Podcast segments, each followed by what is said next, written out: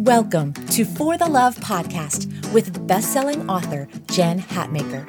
Come on in and join us for a chat with Jen and friends about all the things we love. Now, here's Jen.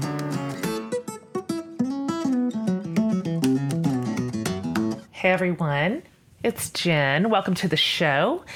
Welcome to the For the Love podcast. We're in a really cool series that I am loving so much, uh, where we are wrapping up for the love of food. And it's been so great. And it's not just about food preparation. So if you've been listening along, you don't even have to love cooking to have loved this series. It's just about so many other things about gathering and about hospitality and about uh, our history with food and about health. And um, it's just been great. And so, one of my favorite things that we do on this podcast for every series is we crowdsource an episode. We basically say, okay, so we've lined up these guests for you, but who do you know that we should know? That should be on this series. And so this is our crowdsourced episode. And you guys, I have no chill about it because every time we've done this thus far, when we crowdsource these episodes, and we're supposed to pick one, right? That was the initial plan. Let's pick one guest out of all the submissions. And every single time I've picked at least two, if not more, um, because there's too many awesome people. We have too many amazing people in our tribe, and I just can't, I can't choose. So on this, um, on this exact episode, on this crowdsourced episode, we actually have three guests that you crowdsourced. It's technically four, but two of them are together. And so, sorry, I'm sorry, not sorry, I don't care.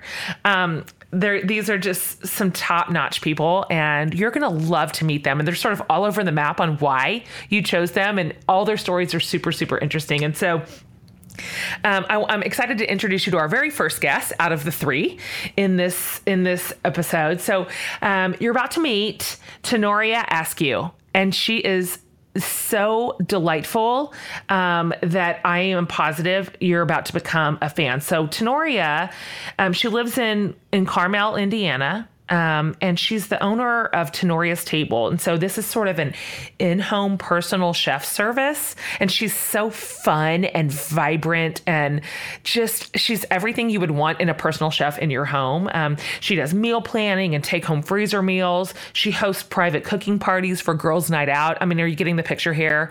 She would absolutely be our friend. Um, and She's her work is really, really deep and meaningful, which we're going to talk about. So, um, Tanorria made it actually to the final four on season seven of MasterChef. So, we're going to talk about that a little bit about Chef Gordon Ramsay and what is he really like, and that one time that he said her shrimp and grits were the best he'd ever had. So, we're gonna we're gonna talk about Gordon, and and then what I really love about Tanorria, uh, in addition to all this, um, is that she's got a real vested interest in diversity and inclusion issues. And so we're going to talk about something she does called Unity Tables that you're going to love. And we're going to have all that information um, for you. So anyway, I'm excited for you to hear our conversation. And, and so without any further ado, I want to welcome Tanorria to the show. Good morning to you. I'm so glad you're here. Thank you. I'm so excited. This is so cool. I am too. This is great because, um, so you and I have met um, before a couple times at this point. So yeah. we met at Women of Faith mm-hmm. um, in in Fort Wayne like two years ago, right? Yes. I made you give me three hugs at Women of Faith. just I like knowing that you're just going to go ahead and be extra. You know, was so just, extra. if one is good, two is better, three is the right number. Um, and then we just saw each other. We just saw each other a couple of days ago on the Moxie Matters tour in Indianapolis, and I was so glad to see you again. Thank you. So, listen, we're doing this series on food, and which I love. So you and I have this in common. We're kindred souls on this. Uh, and, and, we kind of want to talk about all sorts of things. So not just the preparing of food, which is really just one part of it, but um, hospitality and the gatherings and health and just so much stuff. We've we're sort of all over the the place on food. And so, you know, every series we put this out to my whole huge like online tribe like okay we've we've slotted all these spots. Now we want to know who do, who do you know that we should know right? Like who who do you know in your life that we should definitely have on this series? And girl your name it came up and it came up and it came up and everybody just loves you. and loves what you do. And once i peeked into it i'm like oh She's amazing. She's absolutely amazing. Um, I I absolutely love your life. Also, thanks to Aaron Moffat for nominating Yeah. you first. Yeah. Um, shout out to the friend. So we're excited to talk about what you have going on with Tanorria's Table. Um, but let's talk a little bit about just sort of what got you to where you are today. Can you give us kind of a high level view of who you are and where you've been and what you've done? I've been cooking since I was six years old, and it was summers at grandma's house or holidays with my parents in the kitchen. Everyone in my family except my brother can cook. So um, that's just what I know. Watching my family have community over food. We were always the house that people came to for holidays and so on and so forth. So I just always had this inkling to cook. And finally, when I moved out on my own, I started having friends over. It was my excuse to get people to come hang out with me. Was cooking. Totally. Um, and my friends started saying, "Yeah, girl, this is good. You need to do this again, or you need to jar this or bottle this, and or something like that." Was always happening, and I have a passion for cooking, but I thought I was supposed to do my nine to five career. Thought, you know, that's what Right. you're supposed to do. That's the script. Um, yeah, and you know, I loved the credit union I worked for. I loved my job at one point, but about I don't know, 10 years in to my mm-hmm. job, I decided that I didn't want to die doing it. I knew that it was not something I wanted to be remembered for. Um, mm-hmm. and so it, it was hard. I, I'm not a crier. I'm not a super mm-hmm. emotional person, but I would cry on Sundays because I didn't want to go to work on Monday. Man. Um, oh my gosh. So many people can relate to what you're saying right now. Yeah, it, it was It was hard. like that deep seated like dissatisfaction with where you're at, just knowing there's something more, something different, something better for sure. Right. And at that point, I didn't know that that was God saying, Girl, I got something for you. I didn't know that yet. Um, and because I didn't know that, and because I didn't think it was like, okay, God's saying you need to go do this, I had a hard time even imagining leaving my corporate life and going and doing this wild and crazy dream. Yeah. So, um, about two years before I quit my job, my dad's like, "Here's some money. Go start your business." And Did he I really? part-time. Wow. Yeah, like I'm telling you, crazy, Yeah. amazing parents. Yeah. Um, and so I did it super part time. It was like my side hustle, and I had Okay. fun doing it. Um, and finally, one of my friends one night posted on Facebook, "I'm watching Master Chef. Tanorria Yeah. should totally audition for Master Chef. They're making meatloaf." And another one of my friends says that my meatloaf is so good he wants to rub it on his face. that's amazing. Isn't that a crazy like that's high praise right there. right? Um, So, what she called my- you and my- said, "I think you should do this." Yeah, yeah. And I was like. I can't do that. First of all, I was like, Gordon Ramsay terrifies me. And secondly, I'm like, I'm not good enough, was, you know, what was Mm. in my head. So I waited a season and I watched MasterChef and I researched it and I tried to understand what was really going on. And um, I saw that auditions were coming up a year later, and I posted on Oh my Facebook and said, "Hey, MasterChef auditions are coming up. I wonder if I should do it." And one of my closest friends knows my my motto is, "If it goes on my calendar, it gets done." Okay. Put it on my calendar, so I kind of had That's no awesome. choice at that point. And two of my girlfriends came to Chicago with me. I auditioned, Oh and my my life has not been the the same ever since that audition. I can't since. even. I just, you know, that was a big deal for you just to pull the trigger on that. Yeah. That's one of those things that I think it's the it's this big sized sort of dream and risk that a lot of people have in them, but very few of them will go, I'm going to go for it. I'm going for it. And the truth is, what's the worst thing that could happen? You don't make it, you're not going to die. Uh, Right. But you know, you took that risk and look at your life. That's amazing. Can you talk to us a little bit about about your time on the show and I mean, you, this is quite a like formidable judging panel. I mean, Gordon Ramsay, I don't even know, girl. I don't even know oh. what to ah. say. He's terrifying. When he's yelling at you, what he's telling you is genius. Yeah. There was one time that he said something to me, and at first, you know, I wanted to like crawl into a shell, like, oh my gosh, he's kind of yelling at me. But then I right. really listened to what he was saying. I'm like, oh my gosh, why didn't I think of that? It was good feedback. Yeah. Mm-hmm. Yeah. So if you can get past the, you know, crazy, opinionated, kind of crass attitude, he is a genius. And when it comes to food, mm. don't mess up. Um, mm-hmm. But he wants to see you growing. He wants to see you succeed. He wants to see you do well. And if you're not growing, if you're not learning, that's when he is kind of done with you. I yeah. see. Well, yeah. he was into you. I mean, he said that your version of shrimp and grits would go down in history as the best he's ever had. I was done I mean, after that's, that. I was totally girl, done. That's just hang it up. You're yeah. finished. Yeah, that's that all you needed. My very first time cooking in front of him, and I got that feedback, and I was like, "Wait a minute, is he telling the truth, or is this just for uh-huh. TV?" And they're like, "Oh no, honey, he's telling the truth."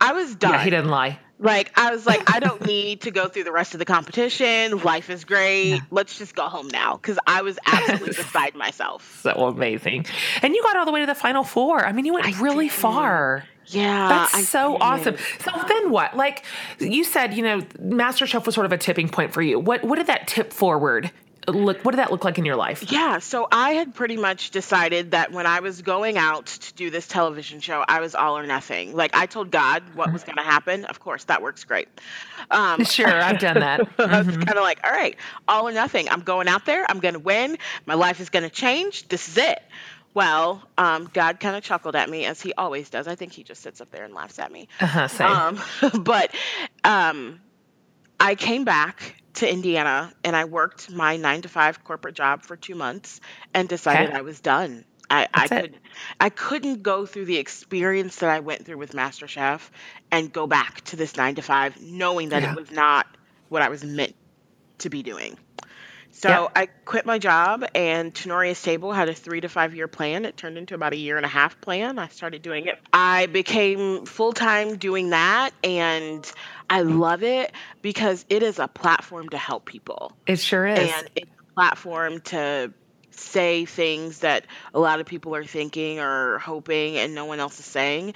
And so far, no one's gotten mad at me for it. Girl, can you talk a little bit about Tanorria's Table? Just tell everybody what that looks like and how you sort of fleshed it out and how it developed. I love what I do because I always say that I'm creating delicious memories. I get to go oh. into people's homes, I watch them interact with their friends and family and celebrate something and have a good time together and I'm feeding them. And it it's yeah. really really rewarding.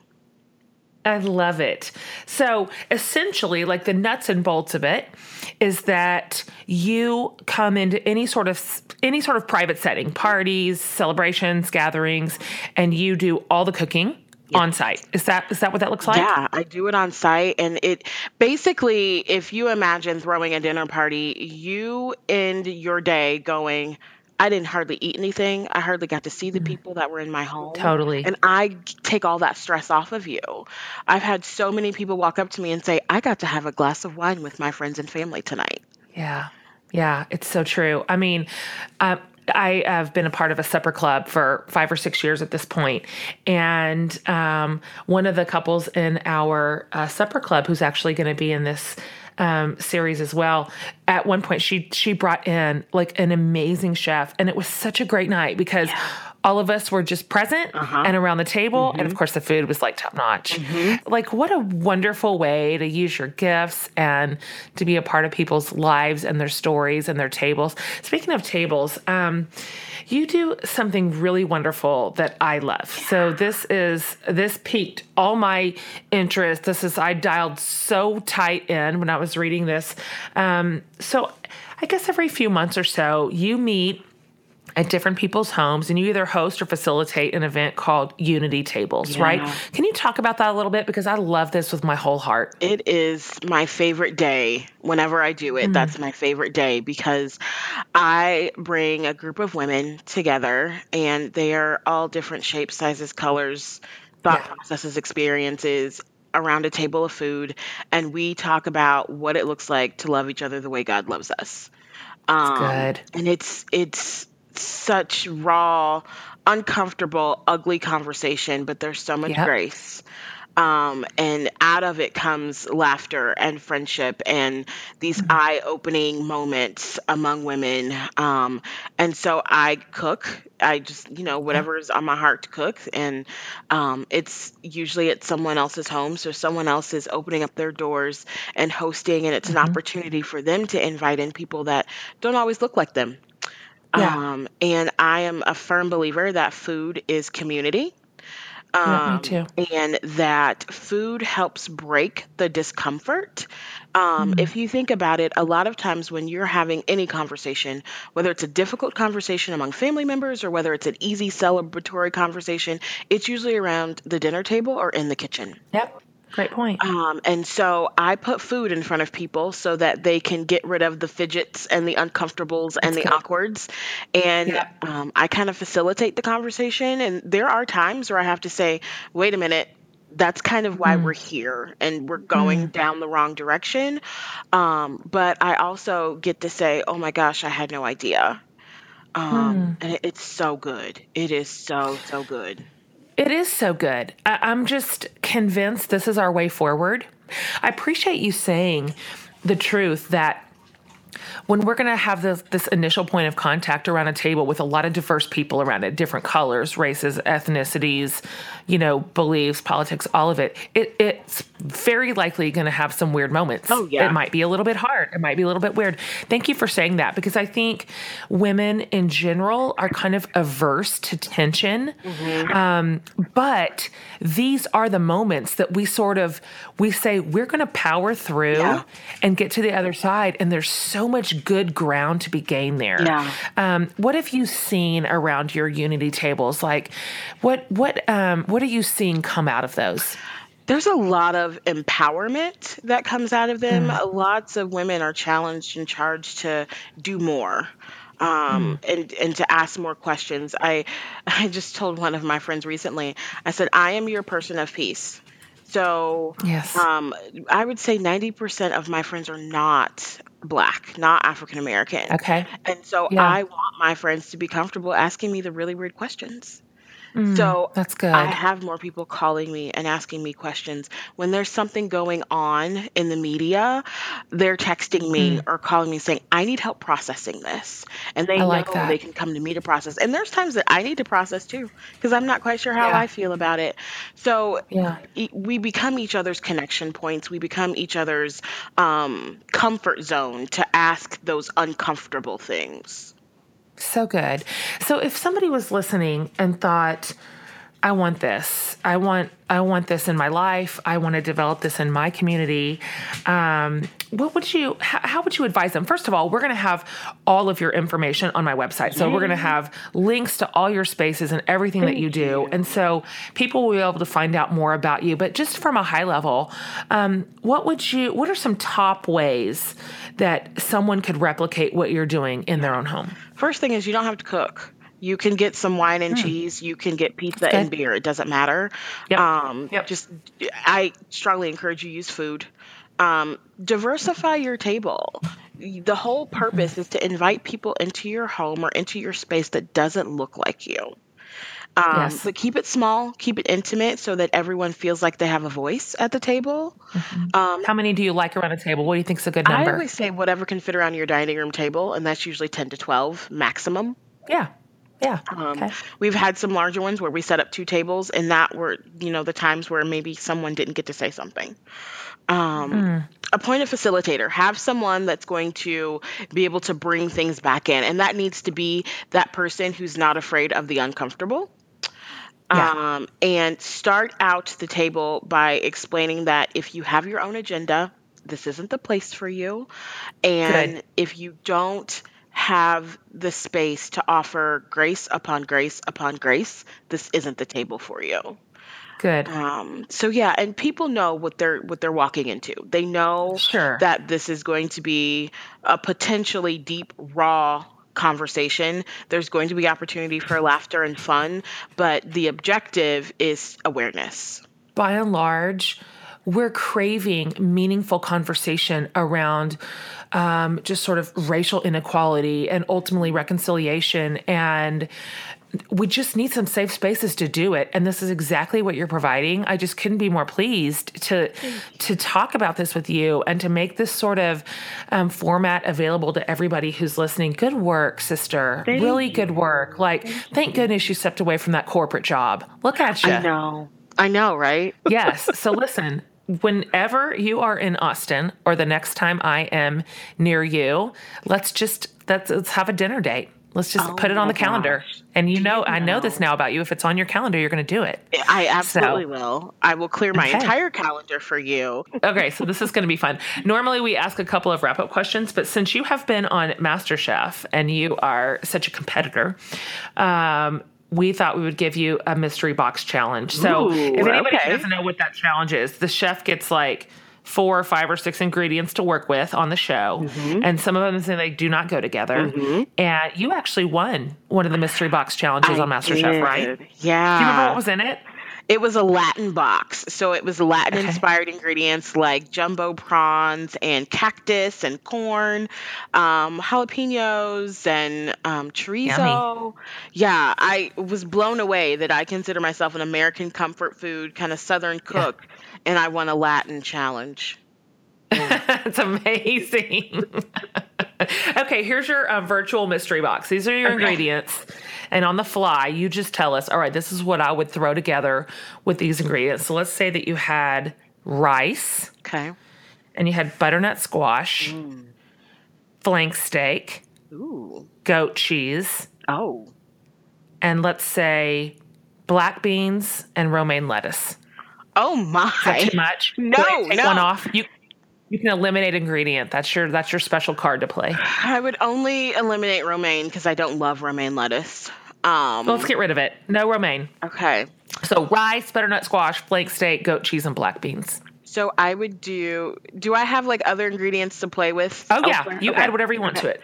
I would totally do a chili spiced rub flank steak, and I Mm. would do that over a smoky butternut squash puree. And OMG. alongside that would be a black bean and rice. Um, it'd be like super fancy on the plate. I'm imagining what it would look like on the plate. Um, and then I would make a cilantro lime chimichurri to go on top of the steak. I'm dead. I just died. I'm perished. I need somebody to come resuscitate me. Yes, that's why you do this. It is. I mean, I, I wake up and go to sleep thinking about food. So yeah. I am so excited that I've gotten to introduce you to all my listeners. Um, also, listeners, everything about Tanorria is going to be on my website. All of these links and all of these spaces. So don't worry about it. You can go to jenhatmaker.com and find everything. Okay, sister. So next time we're in one another's cities, it's a date. Yes. Okay. It Thanks for being on absolutely is a today. Thank you so much. I can't tell you how much um, how amazing this is. Thank you, thank you, thank My you. My pleasure. So I'm positive that you guys loved Tanorria as much as I did. Um, just a joy and a delight. And I know you're going to want to follow her and check out her website and her work and everything about her. She is really, really fun. And you're also going to love our next guest. So, um, obviously, like I mentioned, I have no chill about crowdsourcing because you're my people and I'm so interested in who you really are. And so, I actually saw our next guest submission under my Facebook post when I asked for nominations. And so, um, today we have on, we have Susanna Stiles, who actually nominated her crew for what they're doing around the table. And so her crew includes herself, Susanna, and her friends Elise Bonner, who's going to be on the call with us, and then also Elise's sister Lauren, who wasn't able to make the call today. But the three of them have this really great. Um, connection and community and a lot of their friendship is centered around food in a different way um, in a different way than anything else um, that we've heard. So, like, they're all really, really, really close. Susanna, um, in fact, or Elise is a photographer, and Susanna had her take photos of her second child's birth. So, like, close, right? Like in the delivery room, close. And then obviously, Elise and Lauren are sisters, and they're actually from a small town, San Saba, but they live in Austin now, all of them.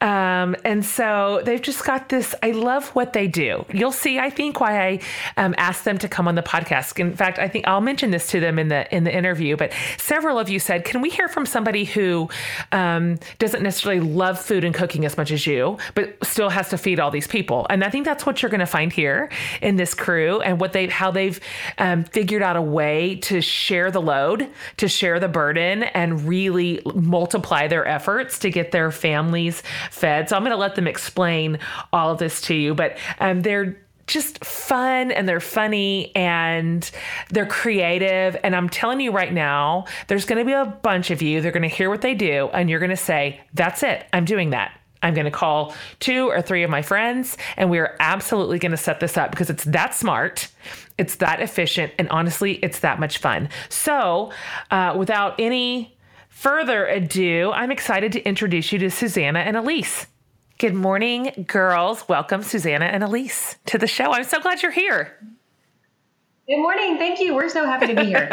Just a little podcast between me and you and some of our friends. Just a few. No big right. deal. There it is, Susanna and Elise. Um, let's give a shout out to Lauren, who's Elise's sister, the third part of your trio. She could not be on our call today, so tears. It's our loss.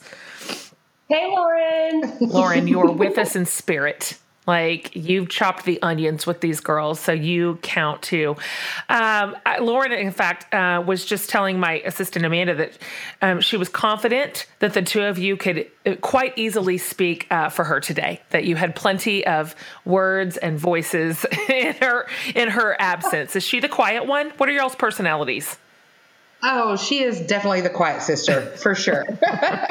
um, she's our planner, our organizer. Oh, yes. Um, Susanna's our idea maker, our gatherer, and I think I'm more of the ride or die and when are we doing this? Okay, I like that. That's like the perfect personality matches. I mean, that like the three of you combined to make one whole person. Do you know what I mean? Like yes. you just described the perfect person. Yeah, we've been I've been begging them to do because I know your recent Enneagram obsession. Yes. And, and I'm a seven. Oh yeah. And she, I think Elise might be our three. And then Lauren, I'm guessing, might be our nine. Like the peacemaker. Like she, you know, like executes everything behind the scenes. So it is like the perfect, definitely combination. I oh my think. gosh, I love that so much. Um, I wanted to be when I took the Enneagram, I wanted to be a seven. It's such a fun number, and then I just show up hardcore three. I'm just like, there's no way that I'm not a three. Just such an achiever. It's so awful. but you know what? We get stuff done. It's not all terrible. No. Um, so, okay. So, Susanna, you are the one who sort of nominated yourselves, um, for lack of a better word, when we crowdsourced this episode. Um, when we said, all right, anybody tell us who's doing something like amazing with food? Um, so, first of all, you didn't ask your friends, right? right? This is a surprise. We're going to be on a podcast. I mean, I you had such a beautiful list of comments. People were doing so many amazing things, and I was sitting here thinking, man, we have spent more time like avoiding cooking and mm. we've actually had a great time doing it but for the rest of us out there who aren't like moving mountains in the cooking world you could you could do this simple thing get together with friends drink wine keep your kids occupied because they're playing together and not have to cook every day and it was kind of like a funny I mean, I'm definitely thrilled that we did it and it's something that means so much to me, but it was not a genuine submission. You know what, though? I love that you did because, in fact, I had a lot of readers and listeners say, Can you have just one episode where somebody talks about cooking because they don't want to do it. like they're trying to find a way to make it easier or faster. And I just feel like you hit that niche perfectly. In fact, this is what you wrote when I said, Give me your people. Who do we need to know? Who should be on the podcast? This is what you wrote, Susanna. My friends and I, my friends and I have found a way to cook together while we drink wine and our kids play, so they don't bother us. amen and amen. Um, we save money. We're able to feed our families home cooked meals without actually having to cook every night. Sometimes it gets deep, and other times we know we're out in an hour and a half. High five and take off. We've made Jen's recipes, Shauna Niequist, and Whole 30 recipes, and we've basically found the secret to life. No big deal. I mean, really, really, really, it's so great. Of course, uh, our tribe fell in love with that. My team fell in love with that. Who doesn't want to know the secret to life? Um, and so I I would like to hear you talk about this a little bit. Like, how did this start? How did this begin? Whose idea was this? Um, how did this How did this sort of emerge out of your friend tribe? Um, well, you know, I mean, once we were all in dance class together, we were sitting there sharing recipes. And Lauren has a, nutri- a nutrition background. She's gone to school for it. She loves it. Um, Susanna cooks a lot. I'm just kind of in for the ride because I really don't like to cook. and Lauren okay. and Susanna were sharing how Susanna's getting recipes and Lauren's sharing them with her. And Susanna says, you know, sometimes I just double my recipes and throw one in the freezer. And Susanna says, hey, why don't we all get together? We'll bring two to three recipes each. We'll triple them, and we'll go home with six to nine freezer meals. Bam, done. Yes. Exactly. Yes, let's do it. So, and that's kind of where the ideas start. And I'm immediately pulling up my calendar. I'm like, all right, I've got this date, this date, this date. totally. I mean, absolutely. I just told you guys before we hopped on the recording, I'm like, I wish you were my neighbors. Um, I'd be coming over with like my aluminum disposable pans and be like, what's for dinner this week? It's amazing. Do you always go to the same house to do this? Well, yes. Susanna has recently uh, remodeled her kitchen, and it's amazing and has a giant island that fits all three. So perfect. Logistic wise, uh, her kitchen's always been best, and she's also our gatherer, so her kitchen's best. And how many kids do you guys have collectively that are just running around like totally unsupervised during this time? I will say most days we just have the toddlers with us, and that's four, four of them, yeah. four toddlers. Yeah. Oh gosh. no wonder you need this. You don't have time to be in the kitchen. no. And you know, as soon as you get in the kitchen is when they need your attention. And I love that. That that's when they you've got hot pans and you're trying to cook and sharp knives and that's exactly when they want to get right underfoot. So throw them outside with their friends and let them go for it totally. Um, in my last book, in, in my last book of Mess and Moxie, I did this whole section called How to, and they're just silly. They're absurd. Um, there's like how to do all kinds of things. And one of them is like how to find your missing toddler. Um, and I had a couple of ideas. Number one, go to the bathroom. Look down. He should be right there. Um, if that doesn't work, number two, start a really important phone call. Look down. There he is. Like, just there's this, just, it's like they have this radar to know, like, this is the moment I need to be held. Yes. Um, so obviously, how long have you been doing this? A year? Yeah, a little over a year. Uh huh. And you do you have like a set? This is our day. This is the day we do it. Like I want to know the mechanics of this. Who comes up with the recipes? Who comes up with the shopping list? How do you divvy this out? Okay, so the mechanics would be about we used to have a set day um, or we would plan out maybe two to three months in advance like we're going to meet we did it like these, every other week we did it every other mm-hmm. week um, and it just kind of depends on everyone's schedule. So um, we'll put it down on the calendar for two to three months running. And then about a week before cooking day, um, one of us, usually me, will reach out to uh, Elise and Lauren and ask them for the recipes. And each one of them will, e- they will find two recipes Okay. And they will triple the ingredients because there's three of us. Yep. So that they they email those to me and I have a grocery list to go from. And depending on you know, our budgets and our time limits that week. I mean, the easiest weeks we've done it, I just pop that list into Shipt and yes. make sure that they are walking in the door as we're pouring our mimosas and we're good yes. to go.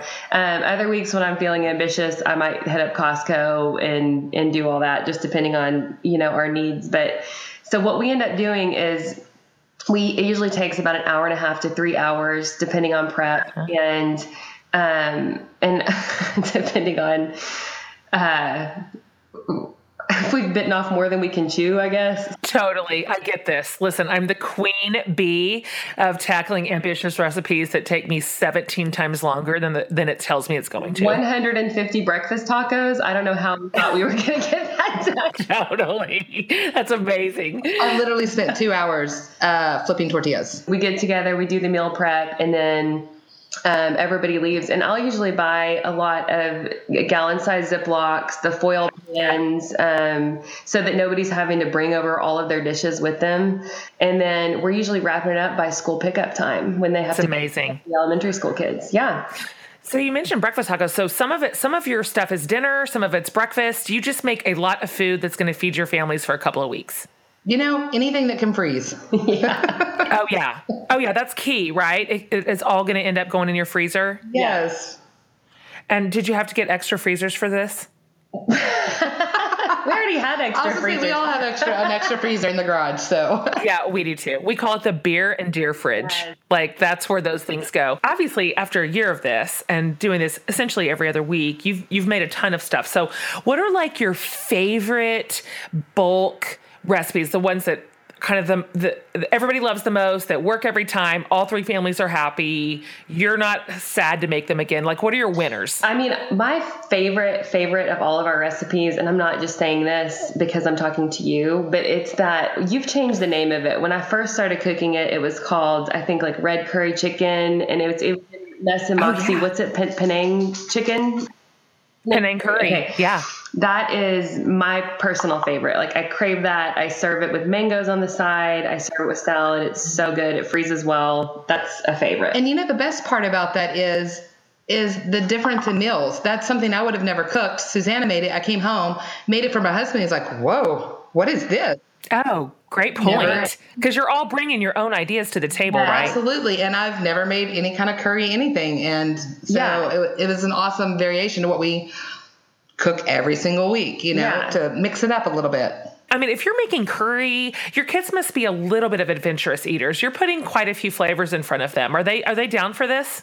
Depends on the kid. Are yours? No, not really. Um, but I'm a big believer in I put it on their plate and Yeah. they try everything. And Yeah, if, same. if they eat it, if they don't, they don't. Yeah. Um, Yep. And the upside to it too is that we're not slaving over a hot stove only to have our kids reject what we put on their plate. Like, okay, if they didn't eat this, it's a freezer meal, you know, that we made, and I'll eat the rest of it. Exactly. Yeah. It's lunches for the rest of the week. If they didn't love it, if they loved it, then it's gone that night. Yeah.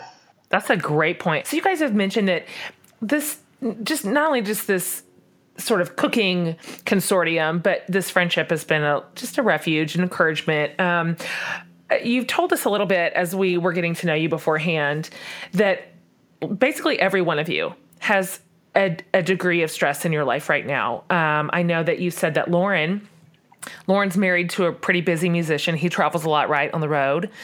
Um, and then Elise, you're an amazing photographer, and your business is growing and changing, and you're doing some really different things in that arena, which is exciting but also time consuming.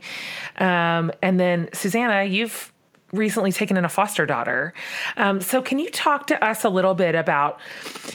First of all, some of the things going on in your lives, what your lives look like, and um, sort of what this this friendship and this togetherness and this cooperation has meant to helping you stay the course.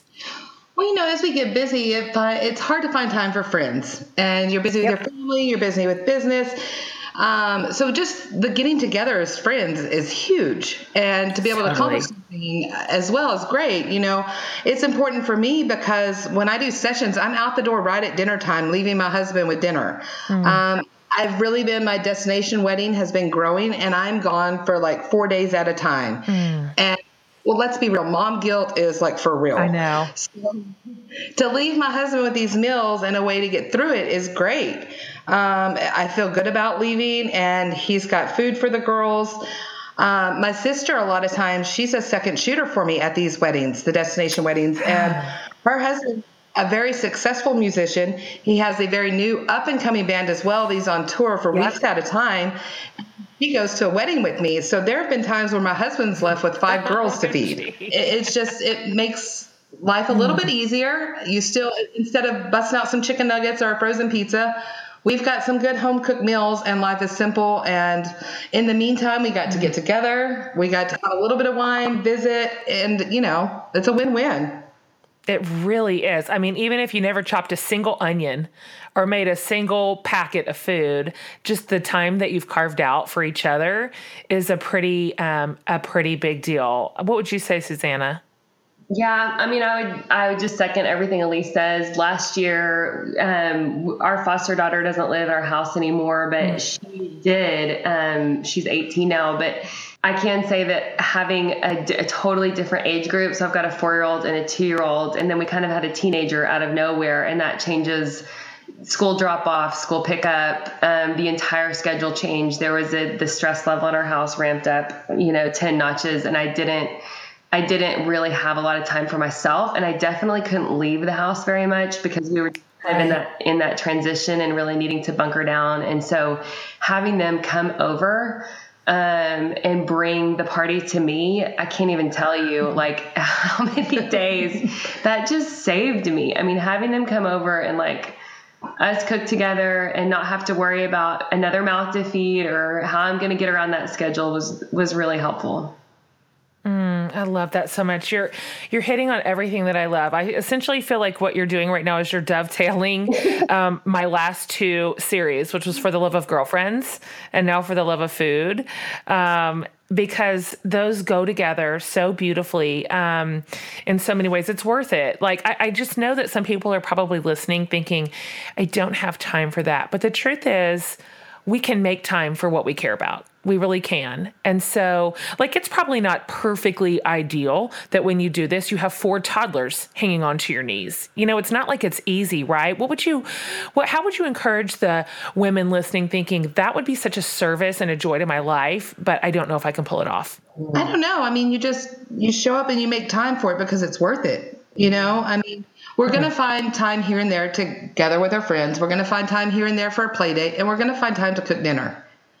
So why not combine all three of those? It might not be the ideal time, but our kids get a play date, we get a grown up date, mm-hmm. and we have food that for weeks. You know, we only do it every other week, and usually those six recipes last us for a couple weeks. You know, so, I mean, Absolutely. I don't, I don't really know the key to finding time other than you know, then make it then make it. Yeah. Yeah. yeah. If it's worth it, you find the time for it. I've had several friends reach out, and I've done the cooking days with other people. We've talked about this where um, if Elise is traveling a lot and they can't come to a cooking day, but I still want to do one, I'll call in a friend who's expressed interest in doing it before. Um, I've got another friend who is a therapist who's done it with me a few times, and she's like, "This could be a form of therapy to be in the kitchen with your friend. Yeah. Kind of is a little bit sanctifying in some ways. It totally. Stuff. But um, one thing I've noticed is that people are always, I want to cook with you guys. I want to, we, I want to cook with you guys. When are you cooking? When can I come? And it's, mm. we can't cook with 20 people here. It's just not right. possible. But I think what they're longing for is the community. What they're saying is, I want that community. I want that, that belonging, that friendship. And, and it really does just require, finding those people in your neighborhood, in your community, in your church, or whatever, and doing, like you said, at least just showing up, like doing it. That's it. And I, I want somebody to hear that today, like listening in, thinking, that's special you know, that would be great. That would be not only fun, but it'd be functional. And the thing is, all these great things, you just pull the trigger. Like, just start it. Don't wait for this to fall into your lap. Don't wait for somebody else to have this great idea and invite you in. This is as simple as picking up the phone and going, Hey, do you guys want to try this and see how it goes? Let's just yeah. try it for a month and see if we like it, see if it's working, um, and just absolutely just pull it off. All right, I'm going to wrap this up by asking you a question that I ask all my guests, and it's it was uh, put put to the rest of us by Barbara Brown Taylor, who's an author that I really really love and respect. And and so this is her question, and you can answer any way you want. It can be serious, it could be funny, it could be big, it could be small. Um, what is saving your life right now? Okay. so we've talked a lot about wine and friendship and fun, and that's definitely um, kind of keeps me from uh, getting too serious with life, but probably the thing that's saving my life, if I'm being honest, there's two. One would be Bible study, which is such a cheesy mm-hmm. answer, and I've never, it's never been like a regular part of my routine until recently, and it kind of just keeps me. I've noticed that it keeps me grounded and it keeps me I'm just reacting less and it's keeping me a little less stressed and mm. I'm feeling more centered. Maybe how someone might feel after doing yoga or meditation or something, but I'm just not yeah. that um, athletic. So um, I'm really enjoying that and it's saving my life. And then the other thing would be therapy. And that's something that when you're doing mm. hard things, um, therapy just really helps a lot to get through it and to be operating at 100% and to be thriving. 1000%. What are you studying for your Bible study right now? I'm studying, I, I attend the BSF and we're studying yeah. Romans.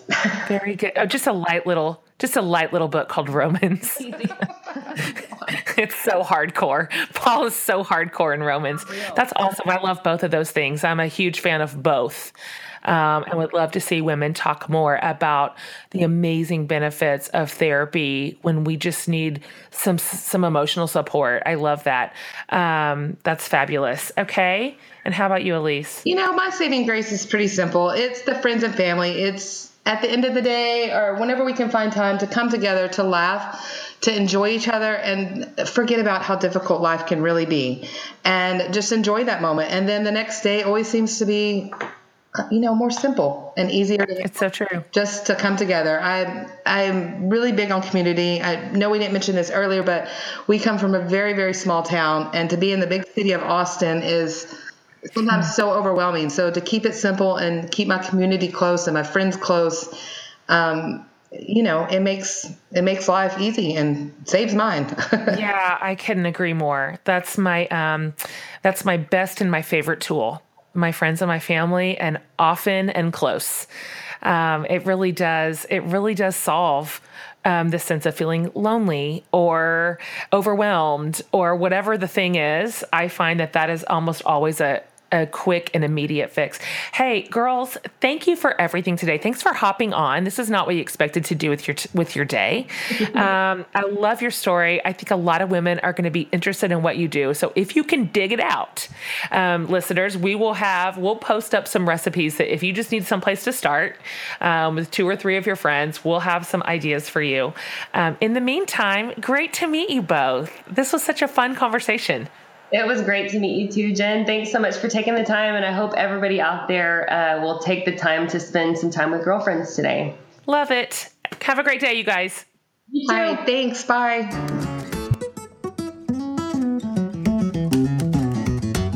Hey everyone, it's Jen. I'm going to interrupt the show real quick just to let you know that my ride or die friend Nicole Nordeman and I are hitting the road again in 2018 on the Moxie Matters Tour. We cannot be more excited. The fall tour was just beyond so exciting and so wonderful, and we are thrilled to get to bring some spring dates to you in 2018. So, absolutely grab your girlfriends, your daughters, your moms, your neighbors, and come be reminded that every part of your journey matters and leads to this bigger, more beautiful story. Hey, this is the perfect holiday gift. Send this to your person and say, hint, hint, this is what I want. You can get tickets at moxiematterstour.com we cannot wait to see you. So, again, visit moxiematterstour.com today to get your tickets. Okay, guys, I'm positive that Susanna and Elise's story was super inspiring in terms of like what a great way to enjoy each other's company, to have your friends, and to feed your families, right? Um, fabulous.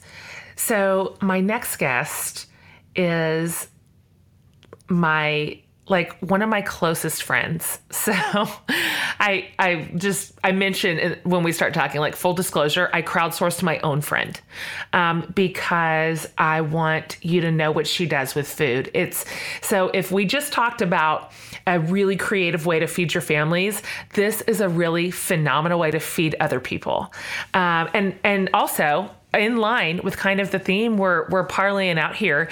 Uh, my friend Melissa Navarro, who's about to um, to be up, isn't a big foodie. It's not that she loves cooking. It's not that she's always scouring recipes, and it, it's not that at all. It's just that she is another person who is um, using food in a really powerful and really profound way. Um, so Melissa and I have been friends for um, I think about six years and she's in my supper club. So you guys have heard me talk about my supper club. We've been meeting for that long. I met Melissa for the first time at our first supper club. Um, which was six years ago, and her and her husband Nate. She was pregnant with her fourth daughter, um, four girls, and uh, we have I mean, it's ride or die now. So we are we've we've now been together all this time, cooking for each other, being in each other's homes. We vacation together. We take girls trips together. Like this is all the way. This is an all the way friend. Um, and I just knew that I wanted you to hear about what she does with food and her home because it's so special. I mean, it's really, really so, so, so special and so unique. Um, uh, Nate and Melissa and their girls, um, they've lived in Austin for years and now they live in Belton where they moved in 2012. And so, um, I'm just going to leave it there because I'm going to let her tell you what it is they do, and you are going to love it. So, this is my dear, dear friend, Melissa Navarro. Good morning, friend. Good morning. I'm so tickled. Um, thank you for coming on the podcast. You're welcome. Um, so, you guys, you know, I mentioned it already, but full disclosure, um, like Melissa's like one of my closest friends. So, like, this is the crowdsourced episode for the food series, and I crowdsourced my own friend. you did. I know. And I mean, she won't tell you this, but Melissa like hates this kind of stuff. No, I Um, we've asked before, can you be on videos with us, or can you can you do some stage thing with us? It's like categorically no, right? yes. Like this is a miracle. I know it. It is a miracle, and I'm you know how much I love you, and I'm so glad you're on because, you know, when we were thinking through this food series, it's not just for cooks because frankly, you don't love to cook, No, right? I don't. I, Yeah, I'm just like not great at it. Right. I mean, it, this isn't like only for people who are major foodies and take cooking classes and all that. You know, we were thinking about food culture in general and how um, we can use food to gather and serve and, you know, the hospitality aspect of it, the community aspect of it. And so nobody is better at this than you. Um, first of all, we already have a food connection because of Supper Club. Yes, we do. How long have we been meeting? So, well, I was pregnant with Mary Jones, and she just turned six. So a little over Oh, six that's years. right. Holy mother. I mean, I was I was largely pregnant. You were. Mm-hmm. You were. I remember. Um, that was our very first supper club at the Odds. Yes. Um, so six years. Uh-huh. With six years, we've been meeting six years plus. Um, and y'all have heard me talk about supper club before, but we get together um, theoretically once a month, um, except when our lives are insane. But and and we cook for each other. It's it's four couples, and it's just been one of the great joys of my life. We travel together, vacation together. It's so it's it's one of our best things, right? It. It definitely is. Yes. So food is already a thing that we have between us, but I'm excited to just talk about how you use food in a really, really, really, really special way. So let's go back um, to when you were in Austin. Melissa lives in Temple now, which is just a little bit north of us. But when you lived in Austin, um, can you tell everybody sort of about your Wednesday night tradition, what you had when you were here? Yeah, I mean it. It um, basically what we did is we had four kids. Um, Mary Jones was a new baby. Um, we both were working full time jobs, and just so busy, and felt like there wasn't just like one night that our family was connecting um, that was consistent. And so we just decided to carve out Wednesday nights. Um, we went to the same restaurant every single Wednesday night. Uh, it was called Enchiladas y Mas. Um, we got to be friends with the cook, John. Um, he went to some UT football games with us. I mean, we th- this was like our faces were seen at Enchiladas y Mas every Wednesday night for four years. It's so awesome. Yeah. So we didn't veer from that was just what we did on Wednesday night. We none, none of us made any other plans, and if anybody wanted to hang out with us on Wednesday night, they had to meet us at Enchiladas y Mas. So And they did, right? Oh. People would join you. yeah, neighbors, friends, people in our city group. Um, oh yeah, we had sometimes we'd have a table of twenty, and then sometimes it would just be the six of us. And so obviously, you know, I love that and feel really strong about connecting around the table. So Yes. when did you move to Belton? Okay, so we moved to Belton in 2012. Golly, has it been that It long? has almost been five years. Yep. Oh my gosh, that's that's a long time. That's longer than I thought. That's longer than my memory is telling me. So yeah. you moved to Belton and you thought, okay, we'll probably like replicate Wednesday night dinner. Yeah. And it just wasn't catching or connecting. It wasn't coming together maybe as easily as it did right. um, in Austin. So um, you started thinking maybe maybe I want to tweak the system here. Yeah. Like, talk us through sort of that process for so you. So basically, we were remodeling this house, and I uh, that we're in currently, and I remember walking in there and just thinking, what a great space for it's just big and open and just to just host and provide a meal. Um, what would that look like um, if if different people in the community were invited to gather and have dinner together and get to know each other better? Um, so you know, we had tried restaurants and we had tried a couple of different restaurants like multiple times and it just wasn't clicking. Yeah. And so I just I just decided I wanted it to be in our home. And so then what? Like how did how did we get from that moment to what you do now, which we're about to unpack for everybody yeah. and they're going to go crazy it's, for it. It's interesting because it's not at all what I had envisioned or what I had planned. So my initial my very first text was on a Monday and I sent it out to um, I don't know, maybe 10 to 15 of my friends. And I said, Hey, you guys, we're going to open up our home every Wednesday night. We're going to provide a meal. This is for the, anyone in the community that wants to come. So grab your neighbor, grab um, the homeless man that you see on a regular basis in your neighborhood. Um, whoever, just anyone is welcome. And then shoot me a text back. Let me know, you know, how many are coming, and we're going to provide a meal. So that okay. first time was kind of a hodgepodge. It was just, you know, some random people showed up and um, it was fun. Um, but the, I think it was the second week, I told my mom, um, who is the athletic secretary at Temple College, I said, right. Mom, why don't you invite, like, these kids don't have a cafeteria. They never get a home cooked meal. Why don't you invite the basketball team? Invite those yeah. basketball guys over.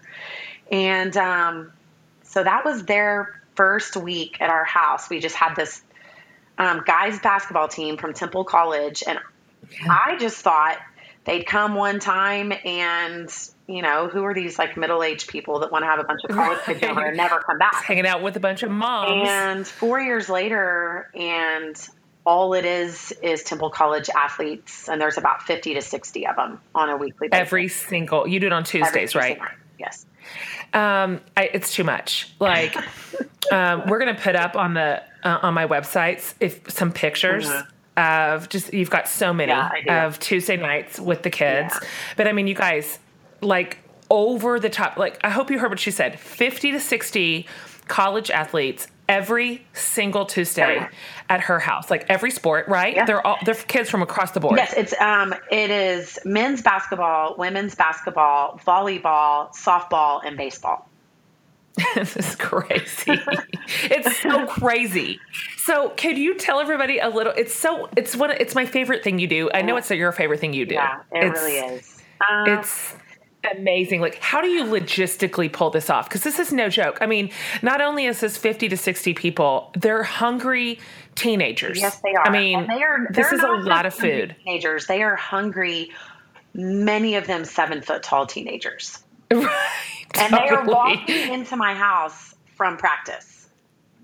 like sweaty and gross. Sweaty, hungry, just uh-huh. um they I mean they can eat. So we cook my mom and I cook the main meal.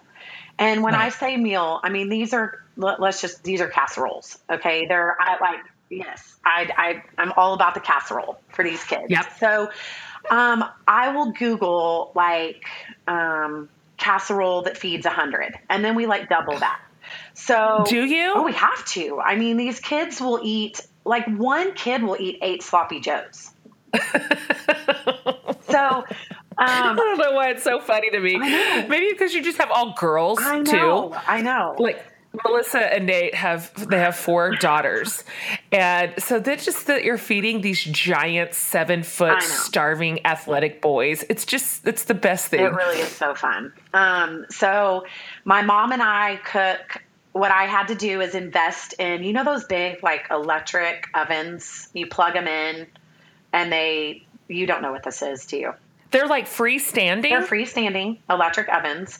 So Okay. you, I plug them. in- I have three of them. They're huge, and I plug them in all down my kitchen countertop. And this is Okay. Tuesday night. I cook. oh, they like sit on your counter. yeah, yeah, yeah. Okay, yeah, yeah, I got it. I'm You do following now. not have one of these. Oh, is this important? So important, yes. um, okay, so I plug these in all down my kitchen counter, and I make everything in those three electric ovens, and then in my I have two ovens um, in my kitchen, and so I cook for a hundred, and my mom cooks for a hundred. And Got then it. what I do is I've made it really easy for my friends um, to help by just shooting out a text. This is what my mom and I are making this week. If y'all could just grab packaged salads, um, a, a ton of like the little brownie bites, or they loved the soft sugar cookies with the icing. Totally. Grab a ton of those. Um, I have one girlfriend who just swings through Bush's Chicken and picks up like 20 gallons of sweet tea. And Yeah. there you go. So your friends, do they come and stay, Oh, yeah. or do they just they just drive by and drop off? No, you know, I have the same few that um, stay every single week. I mean, Yeah. they're there till till the bitter end. So the kids come over at what time? What time do they leave? Okay, they come over anywhere. They start kind of trickling in as they get out of practice. So, um, anywhere from five thirty to six is when they get there, and depending on if there's a big sport um, sporting event on TV, some of them will stay until you know. The other night there was it was opening night for NBA, and Oh, yeah. it's like nine thirty at night, and I'm ready to put my pajamas on and get in bed, and my kids are already asleep, and I have six basketball kids still in there watching TV. So I said, "Hey, I'm gonna I'm gonna show y'all how to set the alarm when you leave. We're going to bed." So Totally. I did. I showed them how. And you did.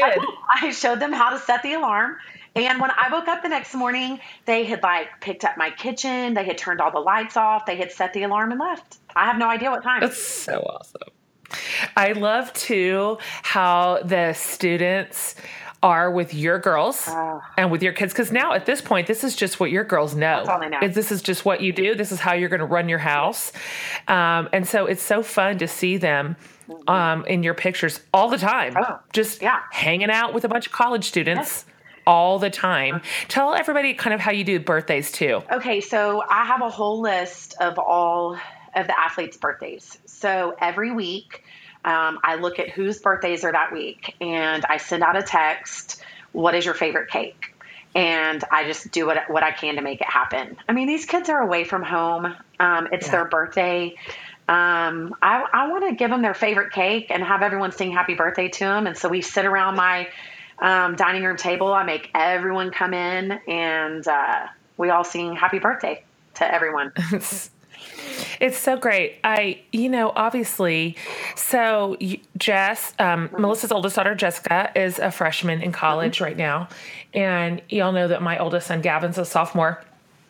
And so now, now that I have a kid who is seven hours away for me in a city where he doesn't have any family, Right. like the thought of another adult Right. loving my kid week in and week out like this, like celebrating birthdays and accomplishments and just saying, come over and I'm going to feed you and you're welcome in my home. Like I could sob.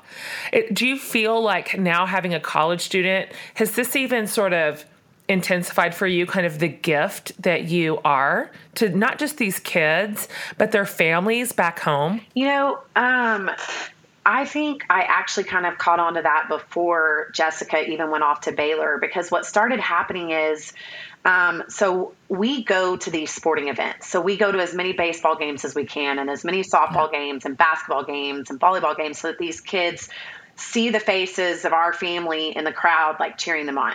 And what started to happen is parents were seeking me out at the games, coming up to me and saying, You have no idea what this means to me, to her dad, to, um, I mean, they just, uh, I, and I started thinking, wow, I've never really thought before about how much this means to the parents that their kids have somewhere to go, you know, once a Totally. week. So, It, it's so precious. It's so powerful. I mean, and these kids too. I mean, they work so hard. They're constantly in games and practices, and there's a lot of pressure on them. It's just, um, it's so special. You know, it's funny because a lot of my listeners are just a hair behind you and I um, in stage of life.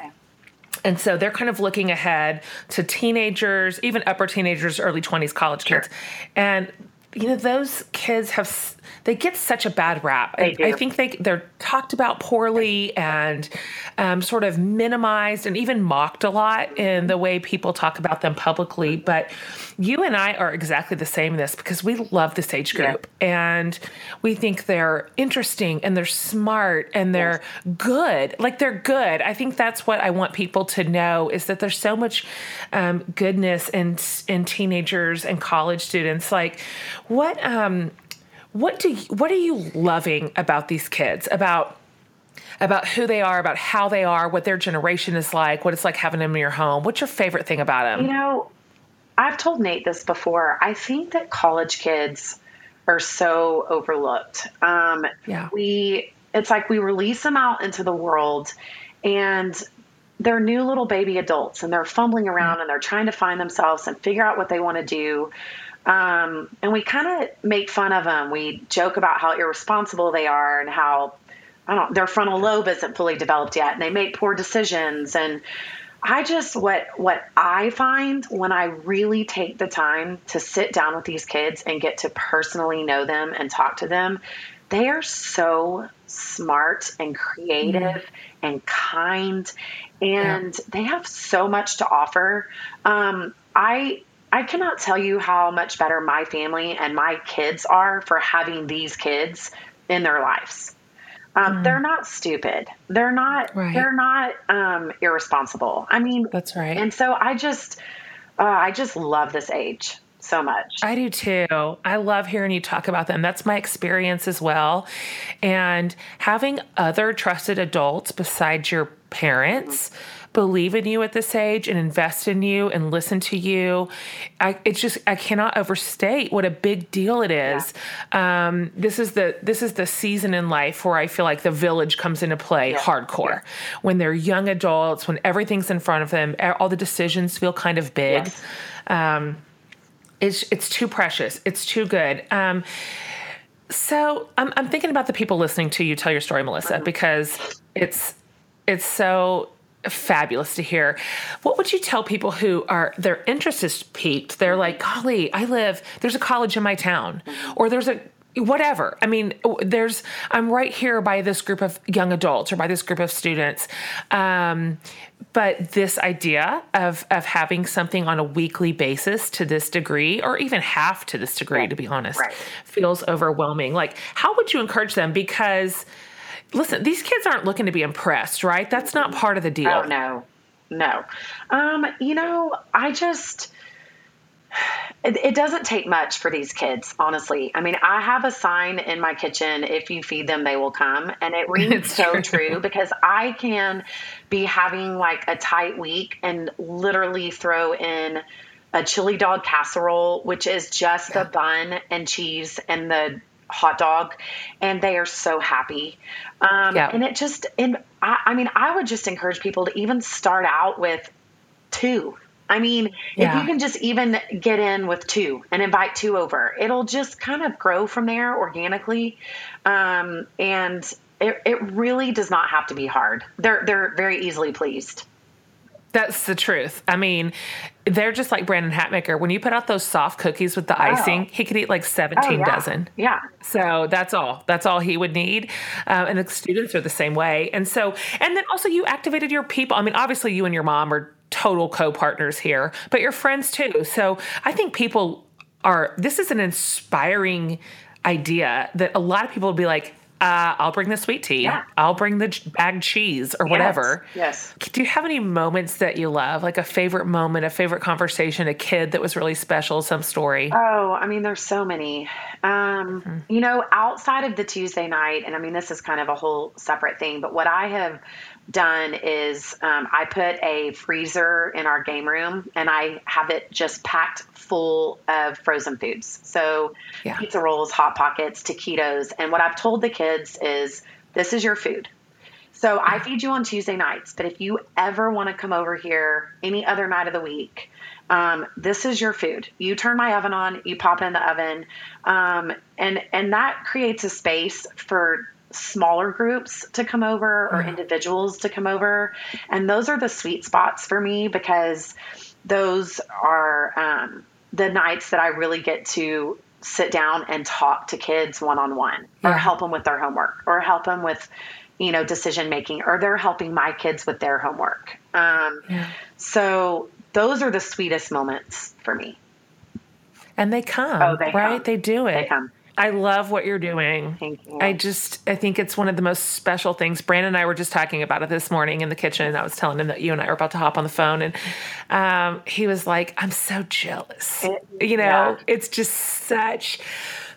you've just carved out such a meaningful space with such a specific group of kids. And I like that because I think sometimes, especially right now, the world feels so disconnected. It feels so angry. Everybody's screaming, everybody's separated. And it's hard to kind of know what to do. Like, how do we. How do we help the world heal right now? And it's overwhelming. And I think about your example, Melissa, because you picked one small group. Mm-hmm. You know, you're not trying to do it all. No. Um, you can't open your home to everybody in your whole town. You said, okay, I'm gonna I'm gonna work with college athletes, and I mean, really and truly, you've created something sacred. It's so holy and good and healing and healthy, and it's just a good example to me that we don't have to do it all, and we can't do it all. We can we can pick one thing and do it with all our heart Right. and with all our might. And those are the people that we love. And I mean, it's so fun for me to think about these kids telling stories of this like 10, 15, 20 years from now. right. Well and um, you know one of the coaches at the end of last year he said he went around and asked all of his basketball kids what are you going to miss the most about temple college? And almost all of their answer answers were um, the navarros. Oh, the, the navarros house tears. yeah i mean they it's it's something they look forward to um, every week. And uh, something that they all have in common you know a bunch of kids that don't have a lot of, in common love to come over and eat food Yeah, that's right. Exactly. It's going to work 100% of the time. yes yep You you feed them and they will come no matter if it's just King Ranch casserole or hot dogs, it doesn't matter. It does they're going to come and they're going to love it. Okay, one last question that we just kind of ask everybody on the way out the door. Um, and it can be whatever you want it to be. It can be serious, it can be funny, it can be important, it can be small. Um, so what is saving your life right now? What's saving my life? Oh, I mean, honestly, I think I'm not. I'm really not just saying saying this. I think Tuesday nights. I mean, I Yeah. am. It's not just my life. I mean, my kids get out of the car every single day. Is it Temple College night? I mean, this is hmm. this is the night that our family is all home together and you know, hmm. we're busy. We have something almost every single night of the week and this is like a very sacred um, night for me where I feel safe and and loved and it just gives me so much joy. So, I, No Tuesday doubt. night. No doubt. I just I can't wait for people to see some of your pictures um, that we post, so they get the full picture that Yeah. it is literally a teenager in every corner of your house and home. for sure. I mean, it is the most fun, the most wonderful thing. I'm like so proud of you. Every time I think about you doing this, like my heart just swells. It's so amazing.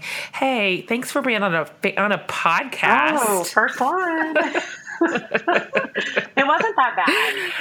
Oh, you did amazing. Okay, so you know I love you so much. you. Okay, thanks for being on. All right, bye. Okay, well, I mean, you can obviously see why I wanted you to meet Melissa and hear what she does because I just, this is one of the most phenomenal human beings I know. And she is a good friend to me in this, to this exact degree. Just a, just a forever, forever friend just like this. She loves so big. Um, I want we're gonna have a bunch of pictures over on my website about Melissa's gatherings. It's gonna be at jenhatmaker.com underneath the podcast.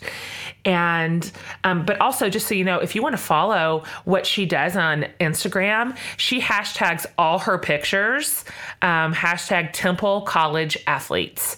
So if you just search that on Instagram, it's four years of pictures, and you'll get you'll really get the scope of how many how many kids fill her house and yard. I mean, it's it, they're so fun to look at and so just they just make me so happy and bring me so much joy. So you can follow her over there as well. So um, you guys, thank you for sticking with me to the longest crowdsourced episode ever. I think I could fill this entire podcast with just your stories because they're all so good.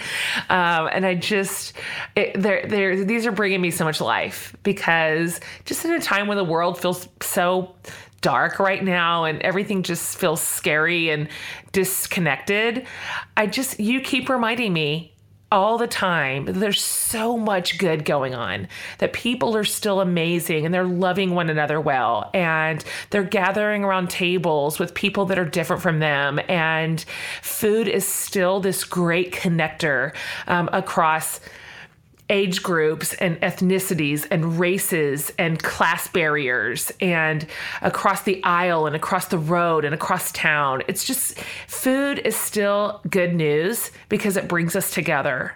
And so, thanks for thank you for being with me during this whole series. Um, I hope that you loved it. I there's so much good stuff in here. I can hardly think through it all to take it all away, but amazing people doing amazing things. And um, just a reminder why I love this conversation so much, why I love this space so much, because I just find it so um, healing and positive and wonderful. So um, thanks for listening, you guys. Um, we are so grateful for you. This wraps up our series on food, which was fantastic.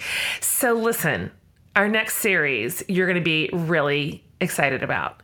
We're doing for the love of fall and holidays. And your our guest lineup is it's it's insane. It's actually insane. And we're, t- we're we're all over the place. We're talking about traditions, we're talking about gift guides, we're talking about boundaries and relationships as we press into all this family time, you know, for the next season. Um, we we have so much good content to share with you and you are going to enjoy my first guest too. And I'm just going to leave that dangling because it's somebody that you love. Love, love, love, love, love. So join me next week as we kick off for the love of fall and holidays. You're not going to want to miss a single episode. Um, and thanks for tuning in every week, you guys. See you next week. Thanks for joining us today on the For the Love podcast.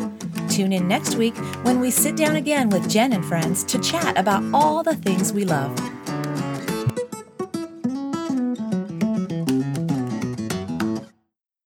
We love you, our listeners, so we want to be sure you subscribe to For the Love with Jen Hatmaker via iTunes or your favorite podcast provider so you don't miss a thing.